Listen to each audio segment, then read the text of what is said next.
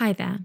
My name is Jessica Stone, and you're listening to Refugees Stories podcast. This episode is going to be a little bit different. It's an interview with my friend, Andreas, who wrote his master's thesis about livelihood skills for Syrian refugees in Lebanon. He spent a lot of time researching and reading on this topic, and so I thought he was the best person to turn to to learn more about the subject. I hope you enjoy this episode. My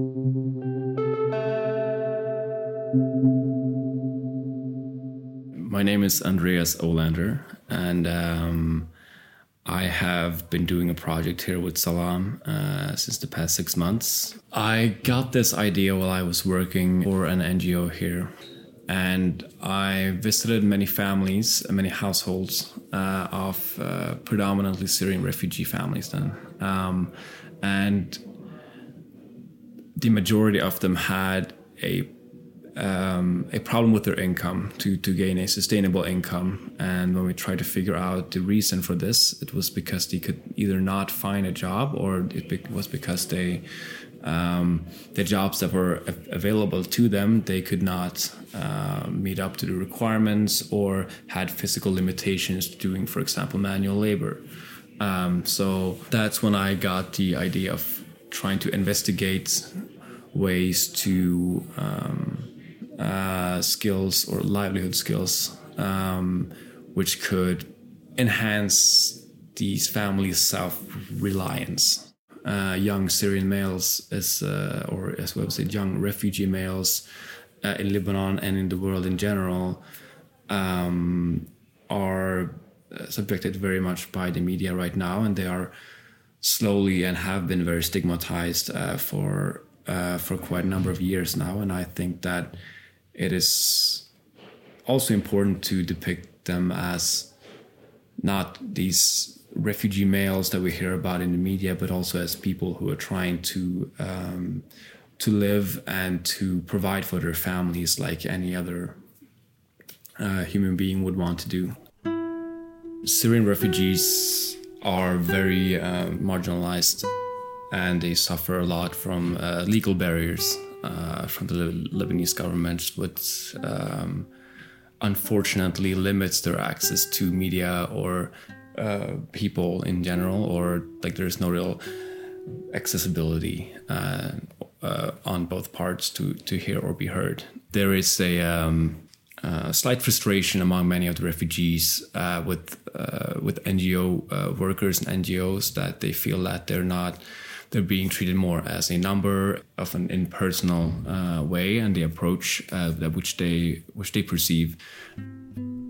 Starting from the Syrian crisis, they uh, the, the Lebanese government uh, closed the open border policy, which previously enabled a lot of migratory uh, mi- migratory work uh, between the countries. Then and there was an historically a migratory pattern where Syrians would come and do menial labor in Lebanon and then come back to Syria um, and live off their earn, earned money. Then, whereas now there has uh, to to obtain legal residency, then to be able to to to, to work and live here, they need to pay. Uh, um, a, a yearly sum. Um, and as a migrant worker, that might be seen as an in investment, but as a refugee, uh, you might have to leave everything behind, which kind of forces you to live uh, or reside illegally in the country.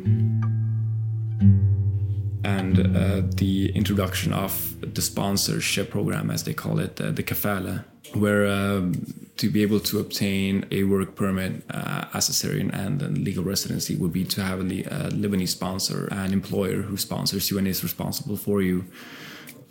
And if you then take this into the equation of number of uh, Syrians in working age in Lebanon currently and the number of Lebanese who might actually be willing to uh, give you a sponsorship, then be legally responsible for you, it is um, quite unfeasible. The difference, I would say, in Lebanon is that there are uh, there is a very severe lack of legal rights uh, for refugees, um, whereof many countries in Europe have signed certain conventions uh, that actually gives refugees rights, whereof Lebanon has not. Uh, and there are certain uh, legislations that supports um, directly and indirectly uh, exploitation and abuse of refugees, uh, which makes their situation very uh, precarious. Palestinian refugees, uh, they have legal status as refugees, and they're the only the only ones who can have a legal refugee status in Lebanon, which entitles them to the refugee rights based on the 1951 convention and entitles them to fields of labor more so than their Syrian counterparts. That is the big legal uh, difference. But then again, um, le- legalities only have a certain effect um, in an informal uh, labor market such as Lebanon.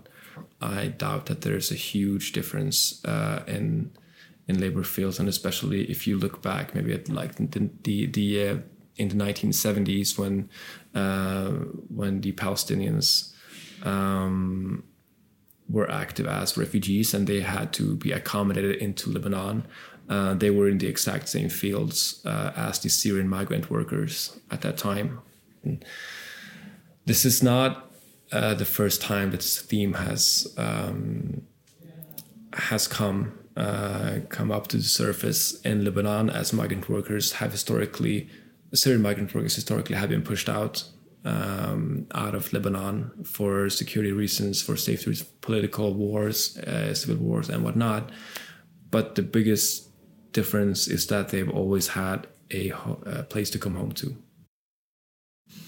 They're not officially recognized as refugees in the country, and that is why they're not allowed to uh, to build any camps. Hence, uh, they they name them settlements. Um, and I believe that these uh, these regulations uh, they serve to solidify the notion and a message uh, to refugees as well as uh, as the world that they are not uh, a hosting nation for refugees, but they are a temporary uh, refuge um, where people ended up.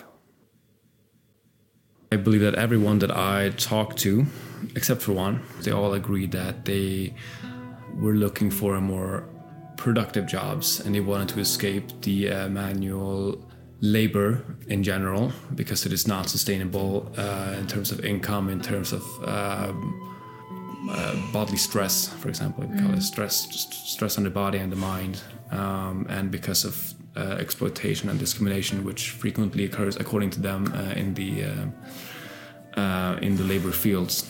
Um, and I had several um, several of my participants. Uh, they had tertiary education, um, which they unfortunately could not utilize um, because they did not have uh, a, a legal permit or a, a work uh, work permit or a Lebanese sponsor. So they were limited to working. Um, um, in the fields as farmers or um, or in construction or making cement or, or, or these similar manual and menial labor tasks instead of u- utilizing a tertiary education. And a lot of frustration uh, is coming out of that as well.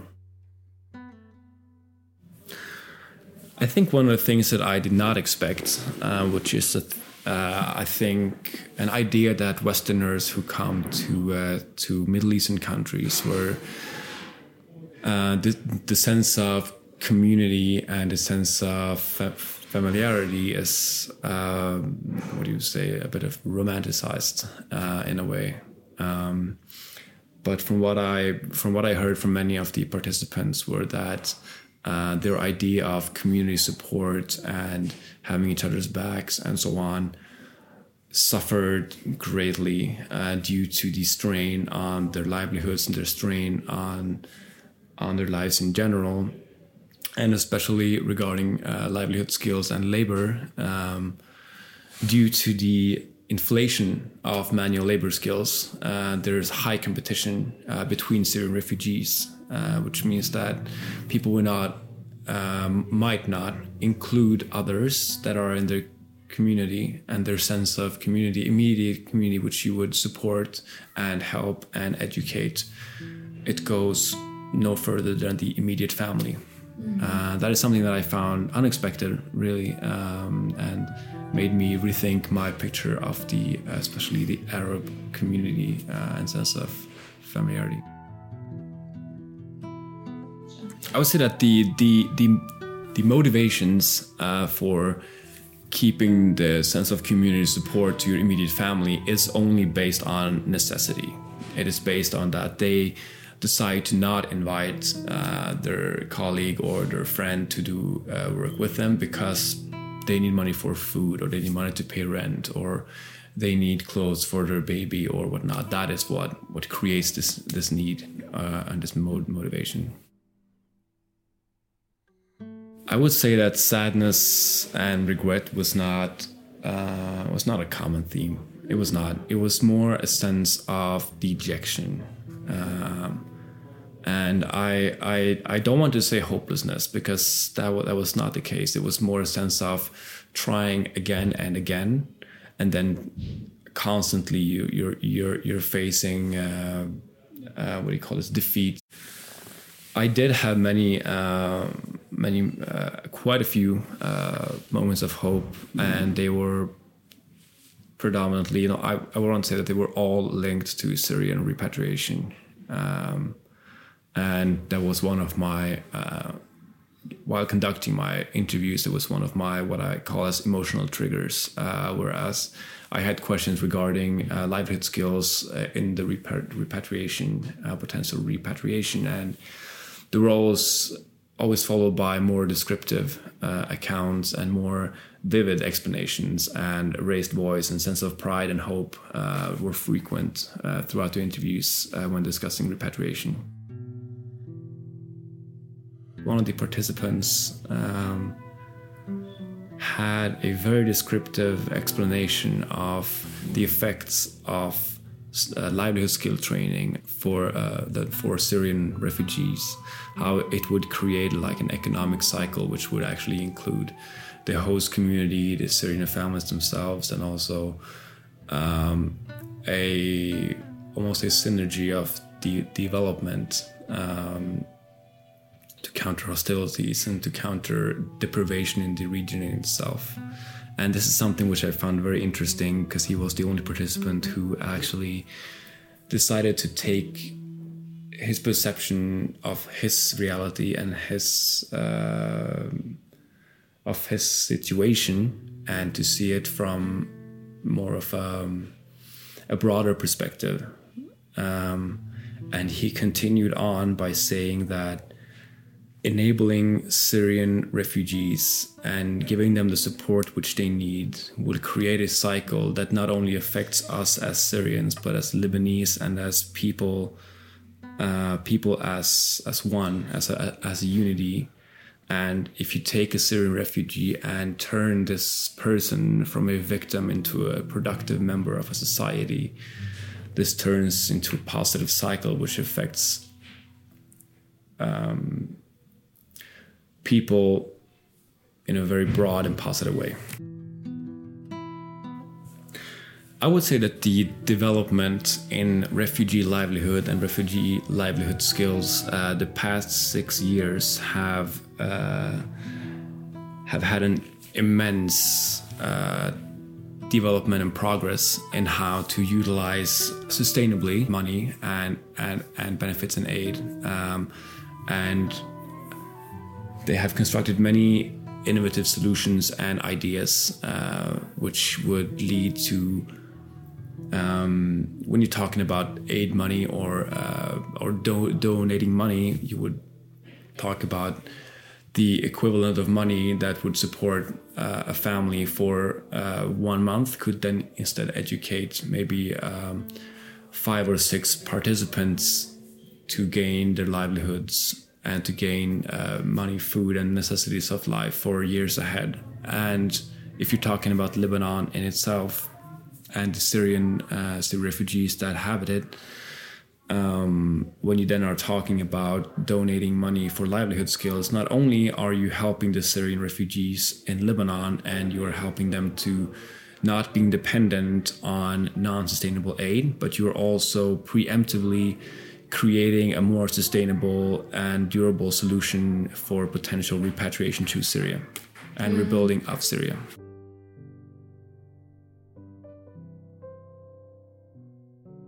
Thanks for listening to this special episode of Refugee Stories podcast. You were just listening to my friend, Andreas, talking about livelihood skills. If you'd like to support livelihood skills for Syrian refugees in Lebanon, consider donating to Salam LADC, the NGO he mentioned at the beginning of the episode. Salam LADC is an NGO in the Bekaa Valley that works with Syrian refugees. You can find them online just by searching Salam LADC. That's S A L A M L A D C. They have a Facebook page, website, Instagram, Twitter, the usual. As always, this episode was sponsored by Hindenburg Audio Suite, the fantastic audio editing program that was used in the making of this episode. Head to their website, hindenburg.com, to find out more. Thanks go to Axletree and Poddington Bear for the music, as well as Andreas for sharing his research and knowledge for the episode. And finally, my name is Jessica Stone, and you've been listening to Refugee Stories Podcast.